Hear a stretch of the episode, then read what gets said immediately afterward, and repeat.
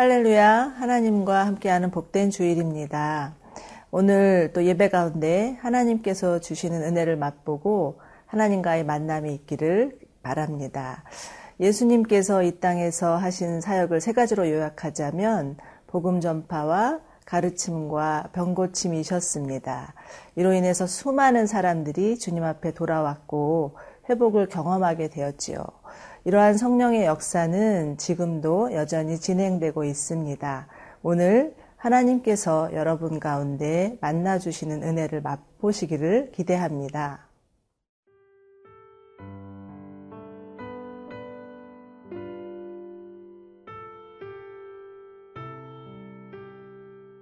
누가복음 5장 12절에서 26절 말씀입니다. 예수께서 한 동네에 계실 때에 온몸에 나병 들린 사람이 있어 예수를 보고 엎드려 구하여 이르되 주여 원하시면 나를 깨끗하게 하실 수 있나이다 하니. 예수께서 손을 내밀어 그에게 대시며 이르시되 내가 원하노니 깨끗함을 받으라 하신데 나병이 곧 떠나니라. 예수께서 그를 경고하시되 아무에게도 이르지 말고 가서 제사장에게 내 몸을 보이고 또 내가 깨끗하게 됨으로 인하여 모세가 명한 대로 예물을 드려 그들에게 입증하라 하셨더니 예수의 소문이 더욱 퍼짐에 수많은 무리가 말씀도 듣고 자기 병도 고침을 받고자 하여 모여오되 예수는 물러가사 한적한 곳에서 기도하시니라. 하루는 가르치실 때에 갈릴리의 각 마을과 유대와 예루살렘에서 온 바리새인과 율법 교사들이 앉았는데 병을 고치는 주의 능력이 예수와 함께 하더라. 한 중풍병자를 사람들이 침상에 메고 와서 예수 앞에 들여놓고자 하였으나 무리 때문에 메고 들어갈 길을 얻지 못한지라 지붕에 올라가 기와를 벗기고 병자를 침상째 무리 가운데로 예수 앞에 달아내리니 예수께서 그들의 믿음을 보시고 이르시되 이 사람아 내 죄 사함을 받았느니라 하시니. 서기관과 바리새인들이 생각하여 이르되 이 신성모독하는 자가 누구냐? 오직 하나님 외에 누가 능히 죄를 사하겠느냐? 예수께서 그 생각을 하시고 대답하여 이르시되 너희 마음에 무슨 생각을 하느냐 내 죄 사함을 받았느니라 하는 말과 일어나 걸어가라 하는 말이 어느 것이 쉽겠느냐. 그러나 인자가 땅에서 죄를 사하는 권세가 있는 줄을 너희로 알게 하리라 하시고 중풍병자에게 말씀하시되 내가 네게 이르노니 일어나 네 침상을 가지고 집으로 가라 하심에 그 사람이 그들 앞에서 곧 일어나 그 누웠던 것을 가지고 하나님께 영광을 돌리며 자기 집으로 돌아가니 모든 사람이 놀라 하나님께 영광을 돌리며 심히 두려워하여 이르되 오늘 우리가 놀라운 일을 보았다 하니라. 오늘 본문은 예수님께서 두 명의 병자, 문둥병자와 중풍병자를 고치시는 내용인데요. 먼저 12절입니다.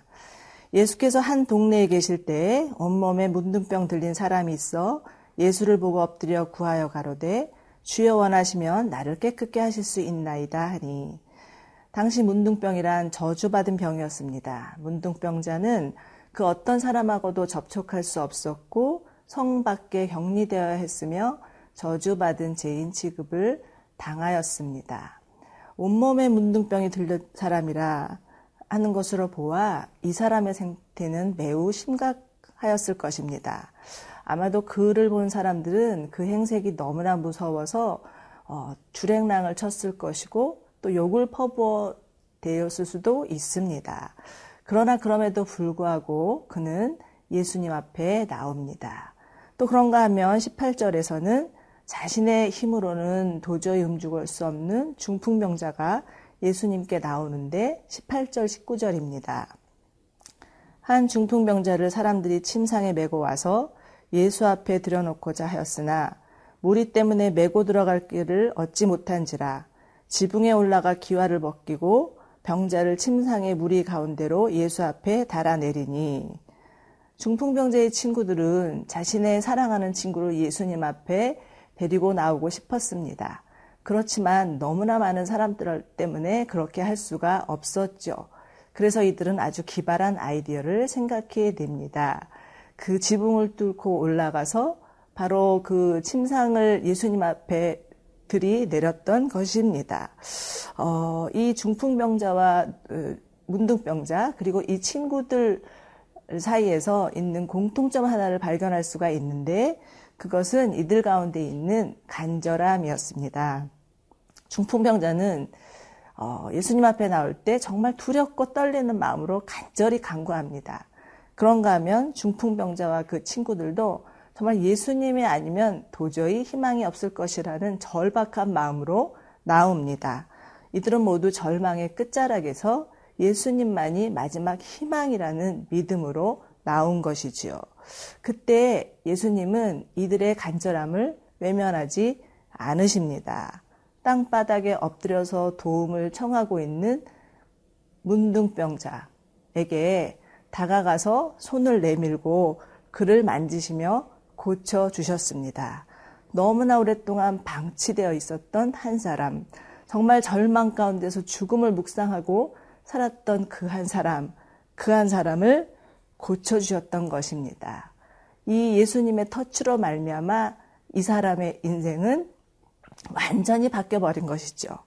그런가 하면 또 들것에면서 겨우 친구들의 도움을 받고 온 중풍병자, 그 중풍병자를 주목하시면서 말씀하시니 그 말씀의 능력이 그에게 임하고 그가 일어나서 걸을 수 있게 되는 놀라운 기적이 일어난 것입니다.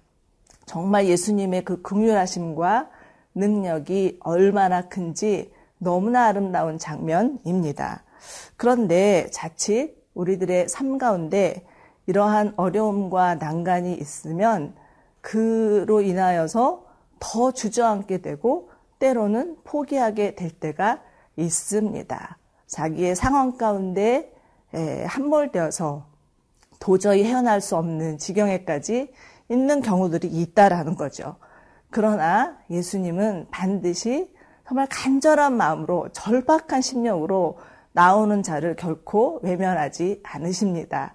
주님이 받으시는 제사는 상한 심령이라고 하셨습니다. 주님은 결코 상한 마음을 가진 자들을 외면하지 않으시는 분이시라는 거죠. 여러분, 혹시 여러분의 삶 가운데 너무나 오래된 문제, 또 정말 깊은 난간 때문에 주저앉고 포기하고 계신 분이 계십니까? 그러나 하나님은 문제보다도 크신 분이십니다. 아무리 오래되고 불가능해 보이는 문제라 할지라도 극률이 많으신 하나님, 전능하신 하나님 앞에 나아가십시오. 그러할 때 하나님의 터치를 경험할 수 있을 것이고 하나님의 말씀의 능력을 맛보실 수 있을 것입니다.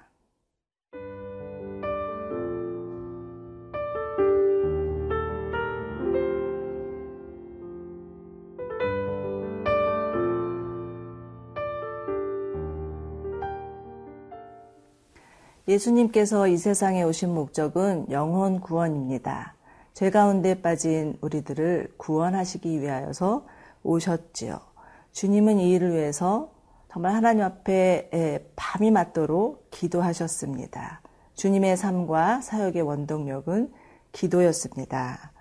예수님은 당시 저주받은 자라고 여기던 문둥병자를 고치시면서 먼저 제사장에 가서 예물을 드리고 자신의 깨끗함을 입증하라고 하십니다. 버림받은 죄인이라고 낙인 찍었던 문둥병자가 정말 깨끗함을 보임으로 말미암아 자유로운 삶을 살도록 하기 위함이었죠. 어, 그런가 하면 이제 예수님은 중풍병자에게 에, 자신이 누구인지에 대해서 말씀하십니다. 20절입니다. 예수께서 그들의 믿음을 보시고 이르시되 이 사람아 내 죄를 사함을 받았느니라 하시니 예수님은 우리의 모든 죄를 담당하시고 그 죄를 사하실 수 있는 권세가 있으신 분이십니다.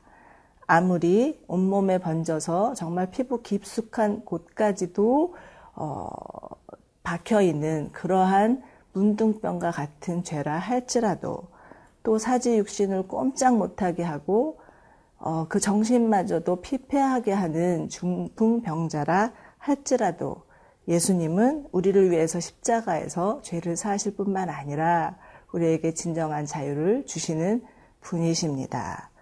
예수님은요, 지금 집안에 사람들이 가득한 상황 가운데 마치 기다렸다는 듯이 그 중풍병자를 향하여서 내 죄가 사해졌노라고 선포하십니다. 어, 그리고 또 24절을 보면 자신을 인자라고 표현하시는데 예, 인자라는 표현은 지금 누가복음에서 처음 등장하고 있습니다.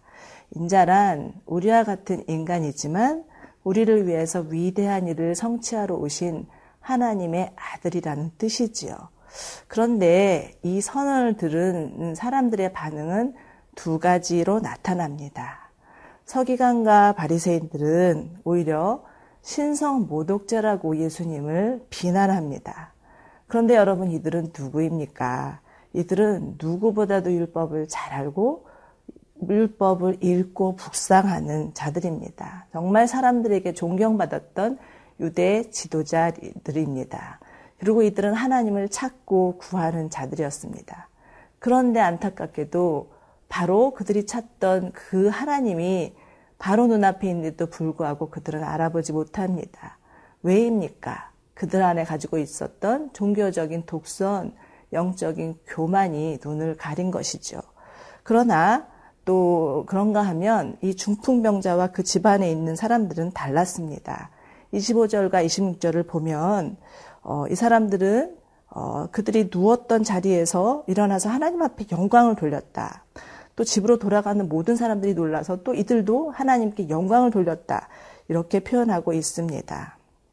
유대 종교 지도자들은 예수님을 신성 모독죄라고 그렇게 몰고 있지만 지금 중풍병자와 그 집안에 있었던 사람들은 이 기적을 보면서 너무나 기쁨에 겨워서 하나님 앞에 감사하죠. 그들 앞, 문 앞에 벌어진 그 놀라운 기적을 바라보면서 하나님 앞에 영광을 돌리고 있습니다.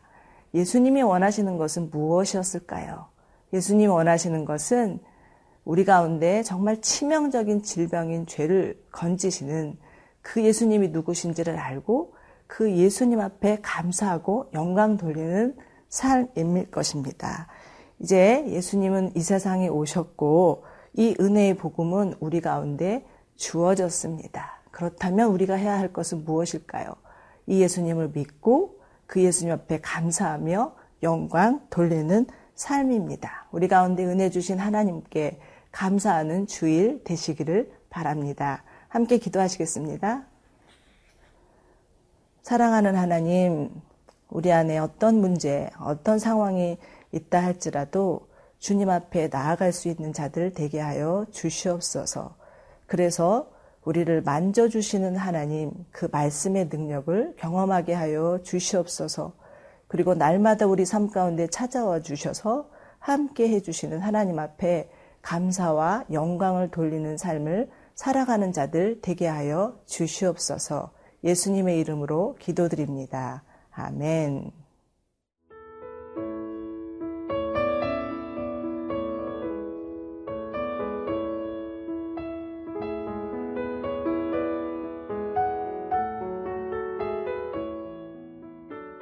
프로그램은 시청자 여러분의 소중한 후원으로 제작됩니다.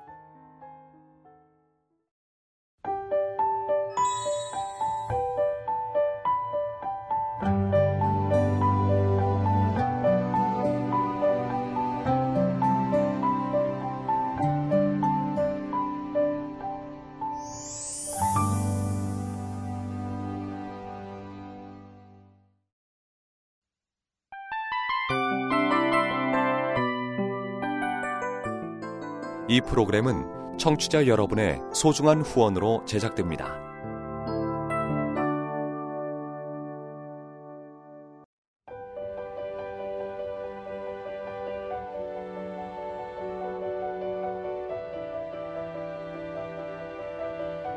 세상에는 수많은 교회들이 있지만 더 깊이 있는 말씀 강해를 찾기 위해 크기로만 교회를 선정하지 않습니다.